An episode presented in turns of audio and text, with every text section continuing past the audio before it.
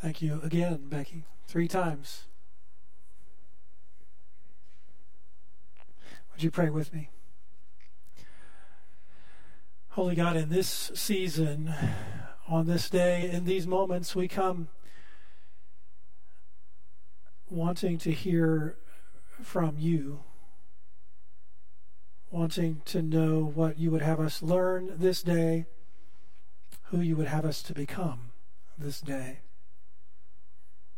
So let the words of my mouth and the meditations of all of our hearts be acceptable in your sight, you who are our rock and our redeemer. Amen. Well, do you like change? Next week, when you come in, this sanctuary will be reversed. Will that be okay? A friend of mine, actually my brother in law, was part of combining two churches in Marion. They will remain nameless, as will the new church, because we're online. Hello, Marion people, if you're watching. We have a Marion connection here in lots of ways, so you never know. And these two churches, in combining, said we're going to get rid, sell our two existing buildings and build a new one because we're going to build a new church and be a new church together. And while we build it, we're going to meet in a high school gymnasium. So they met in the gymnasium the first week, and they realized on that first week the doors were at the front, just like these two sets of doors. So to come in, you came in the front and came into the space and sat down. Well, guess what? If you're late, everyone knows. Oh. And I'm never late for church, but sometimes we are. So the very next week, they flipped it around. And you know, someone said, but we've always done it the other way. One week. We don't like change. We like things to stay the same. We can count on it. We know where our cheese is going to be and how to find it. We go to Cuba, we like to stay in the same hotel. We know exactly what time dinner and breakfast are. We know where to find the things. We know where the path is to get to the beach, all the important things. Except what? Seven o'clock. That's uh, oh, breakfast is seven thirty. We don't like change. You like to get home and know that all your stuff's going to be in the same place, right? At work, you like to go to your office and know that it's going to look just like you left it, unless someone left some surprise there for you. That may be happening with your church staff as we speak. Maybe it's comforting to know that change isn't a new thing, right? We find the author of Ecclesiastes this week writing about change.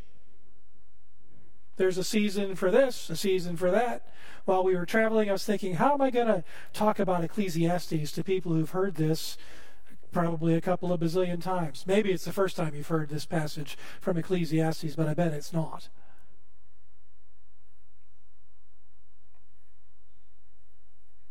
And I thought, well, we could go line by line. How's that sound? Arduous? If you're a theological nerd like some people in the room, you might think it was really fun to go line by line. I could enjoy going line by line. We could take it apart. We could look at the original language. We could say, what was the, uh, we don't know who the author of Ecclesiastes is. Some of the commentators just refer to this person as the preacher. Because they're talking about things that are part of our life together, whoever it is, or whoever they are. Maybe there's a team of contributors. We don't know. Doesn't really matter. Here it is and they describe what we know in our lives. See, this isn't a prophecy. This isn't God's made it so that this is going to happen to you. It's inflicted upon you that there will be change. This is the preacher, that preacher and this preacher, noticing that we have seasons in our lives. Nothing more or less than that. There's times when we laugh. And there's times when we cry. And there's times when we're born and times when we die. Not a time we're born at the beginning of our lives, of course, and we die at the end, of course. But along the way, are we do we are we born in new ways along the way? And do we die in certain ways to ourselves along the way? We're even called to do such a thing, right? Jesus says, die to yourself. So we're, we're born and we die over and over and over. We could go line by line. We could get to the part where it says, a time to tear and a time to sow. What kind of person tears their clothing? Children sometimes experiment with scissors. Has this happened in your house yet?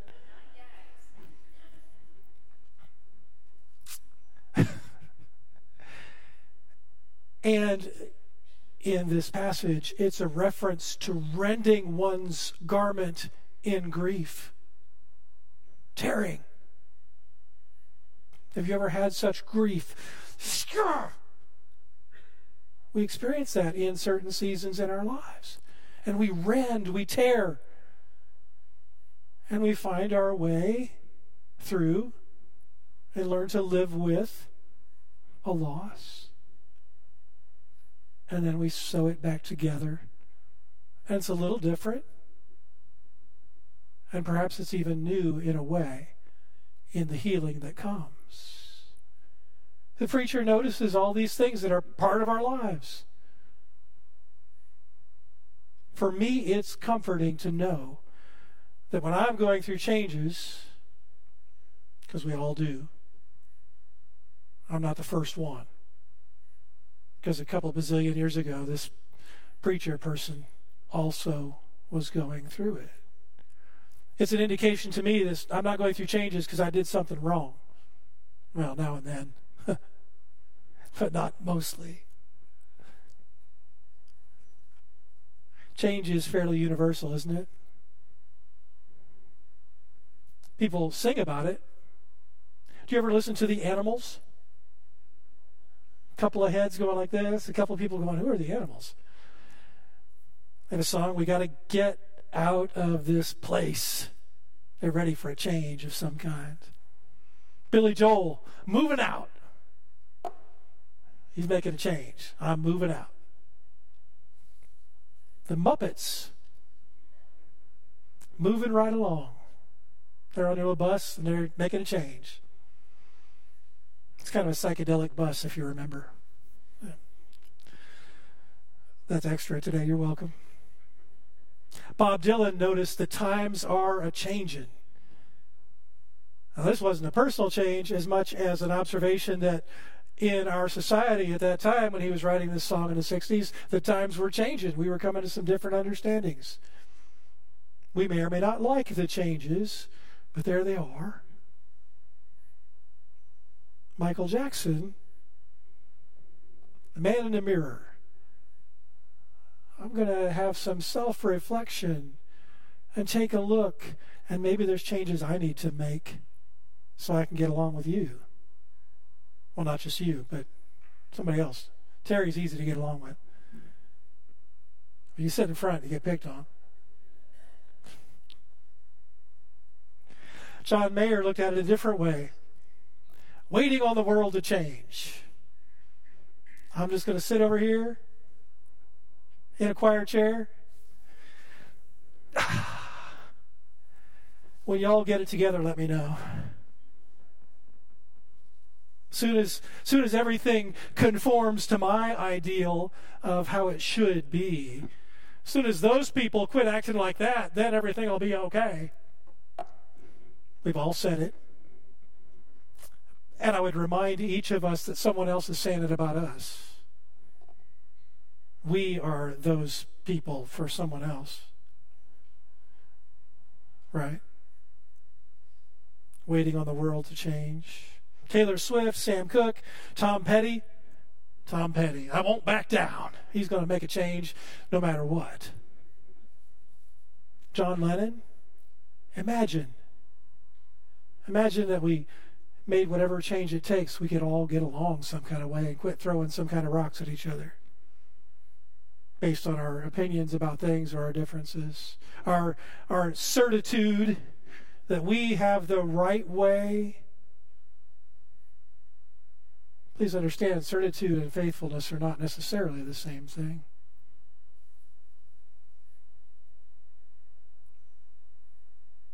Hmm. We can't finish the list without Pete Seeger, can we? You know this one? Have you already been humming it in your head? For everything.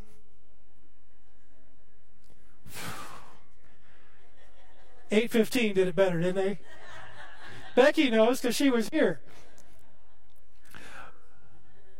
And the Byrds, and you know, lots of people. But for everything, turn, turn. There you go. See, you should come to cantata rehearsal because clearly rehearsal is making you better singers, just like that. And now this afternoon, later, that's going to be playing in your head. There is a season. Thank you, Pastor Pete. I can't get this out of my head. Yeah, earworms are good sometimes. We sing about the fact that there is change because it's universal. We experience it. Our question today is not whether there is change. You're sitting there thinking already, well, Pastor Pete, I know there's change. Thank you very much for reminding me. That's just the word of hope I needed. Something else is about to cut loose. We've already been through a pandemic when things change every single day. Right? We thought that was settling down. It kind of is. But for a season, from day to day, the rules change. Am I supposed to or not supposed to? Should I or shouldn't I? Am I supposed what what what are the rules today? Anybody that was trying to plan things for groups of people, churches and schools and, uh, and medical, uh, all the places were wondering, what do I do? We found our way through all of those changes. But as we think about this everyday life series and what are we doing to be practical in our faithfulness, what's the what's the response to change that we might bring as faithful people, as people who are following Jesus, as people who are trying to say, we trust in God in the midst of the stuff of our lives. Because we have stuff, right? Sometimes the changes are internal and we change our mind about a thing or we grow in a way and we're now we're becoming someone new, which is what we're called to. Sometimes the changes are external and our job changes, either because we got a new one or because we lost the one that we had. And our marital status changes because we got we got married or because we lost our spouse through death or divorce. Our lives change when we have children. Our lives change when our children grow up and leave home. Our lives change and change and change and change. Our lives change when we start a new grade in school. This starts early in our lives. We begin first grade. then we begin high school and we're the new kid again. And then a little later, sorry, Ethan, we begin college and we get to be the new kid again. And there are changes. They're good changes and they come with challenges. And how do we do this? You already know I was in Cuba recently with our with seven other folks, including Terry and Eileen. And and we laughed and cried and had a wonderful time in most ways. One of the places we got to visit was um, La Iglesia de Alabanza and you heard that group of people singing at the beginning of the video. That's who was serenading you at the first part of that video was that group. They gather every single Wednesday morning. Period. As a group of moms and their children who have developmental and physical disabilities. It's called the handicapped ministry. We don't use the word handicapped so much here, but they do there. That's fine. Call it what you want. It's folks with a struggle. And it's moms who are helping their children with a struggle. What happens in this ministry is they gather together. We gathered in a large group. And because we were there and we were kind of having a party, we sang and we danced. We did the hokey pokey for a little while. And we, we danced to some Ricky Martin. And it didn't matter if you could dance or not, you could wiggle. And so we did that together. We did it together, is what mattered. And some of the songs were explicitly religious, and some of them were just fun. And we were having fun together and enjoying being together. And then the kids go over here for activities and crafts and being entertained, being cared for, while the moms stay over here in another room to share together a little bit about the challenge of being moms of kids with disabilities. And it's not hard to imagine that there are some challenges to that. There are always challenges to that, no matter where you are. Challenges where healthcare is farther and fewer between, and where economic resources are difficult, are sort of amplified. So we heard from a mom who has two little twin boys who danced with us, but their feet aren't quite right. They need surgery, and there's something wrong with their spines. They need another surgery, and there's anxiety about what happens with the surgery and when will it be able to happen and when can we get the resources to travel to Havana where that needs to happen. And there's no Ronald McDonald House for families whose kiddos are going through a thing at Children's Hospital. So where are they going to stay? They're trying to work out all those details and they're just talking about that together. There's a lady, I've been coming to this ministry for 22 years with my son, and it's helped me to come here and, and, and be together with other people, to be faithful together. Not because the ministry magically fixes any of the problems, but because going through it together is what we're called to do. Right? You remember what Jesus said about that?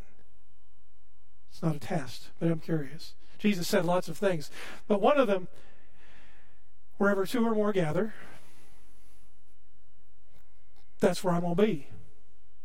There I am with you. I'm going to show up.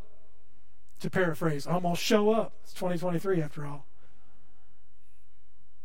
Where two or more gather. How does that work? Well, let's see.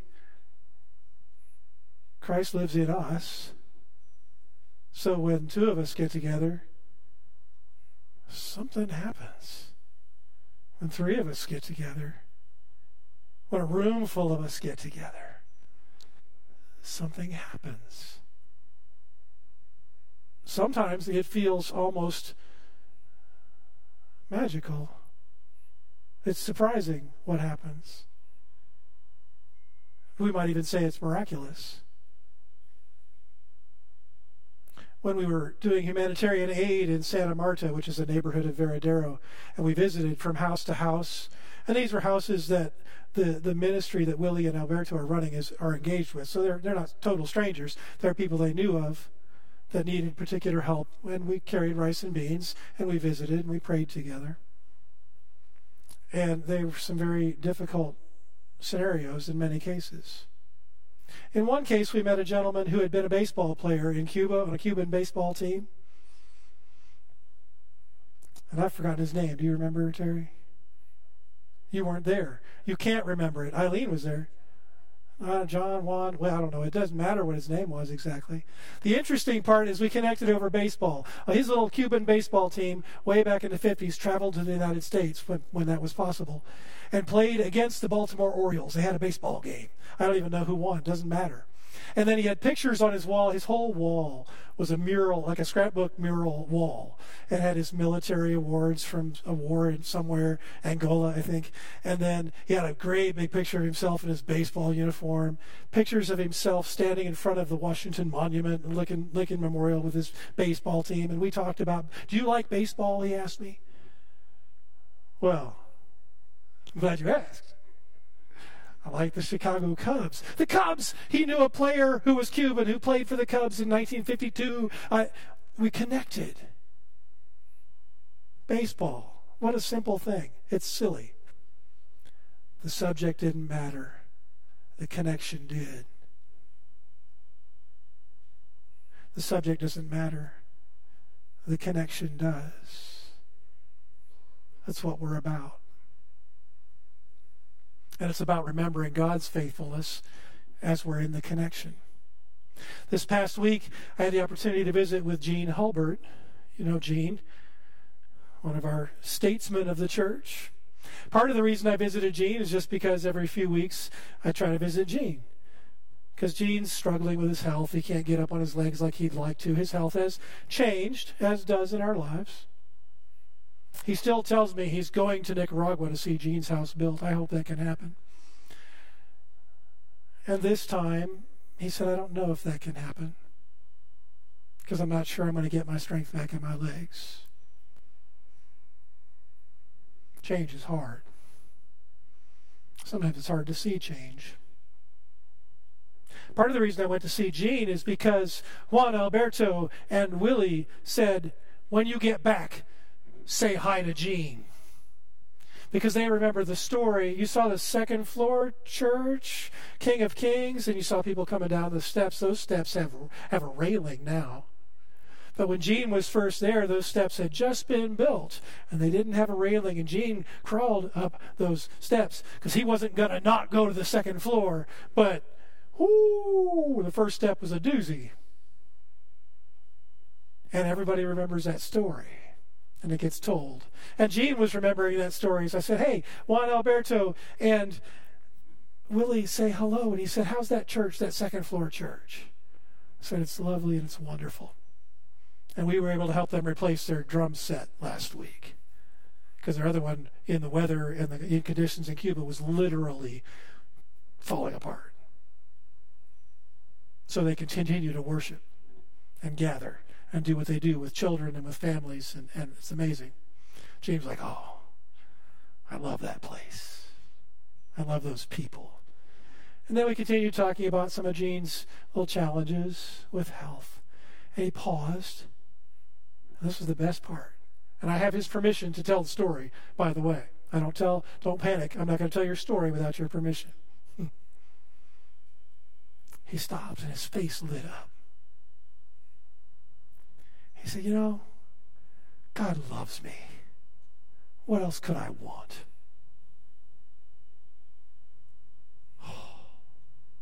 In the midst of all the changes, the ladies who met in Cuba recognized God loves us and we can love each other. Our team of seven who went together figured out how to get along because God loves us and we love each other. Gene figured out, I'm going through changes. God loves me and it's okay. That's part of what we're doing together as church. It's a part of how, as faithful people, we figure out how to navigate and go through the changes. Sheryl Crow sings, A change would do you good. Sometimes those are hard words for us to hear because there's a change we need to make that's challenging, and it's what we're called to. Sometimes it's a change that a friend points out to us, sometimes it's one we realize on our own. But we don't have to do the changes by ourselves. Don't miss that part. It's what the preacher in Ecclesiastes writes about. Because if we went on in the passage at the end, it says, You might as well eat and drink and be happy together because you're going to go through changes. That God put us together because we can remind each other of God's faithfulness in our lives as we wander through the stuff. That's why we share affirmations of faith together. It can feel like reciting words, but if we pay attention to the words, we recognize the promises that we cling to in the changes. So I invite you to join us as Katie leads us in an affirmation of faith. Friends, as you're able, will you stand and join me in affirming our faith in the God who does not change? Together we say, I believe in God, the Father Almighty, creator of heaven and earth. I believe in Jesus Christ, his only Son, our Lord, who was conceived by the Holy Spirit born of the Virgin Mary, suffered under Pontius Pilate, was crucified, died, and was buried. He descended to the dead. On the third day he rose again. He ascended into heaven, is seated at the right hand of the Father, and will come again to judge the living and the dead. I believe in the Holy Spirit, the holy Catholic Church the communion of saints, the forgiveness of sins, the resurrection of the body, and the life everlasting. Amen.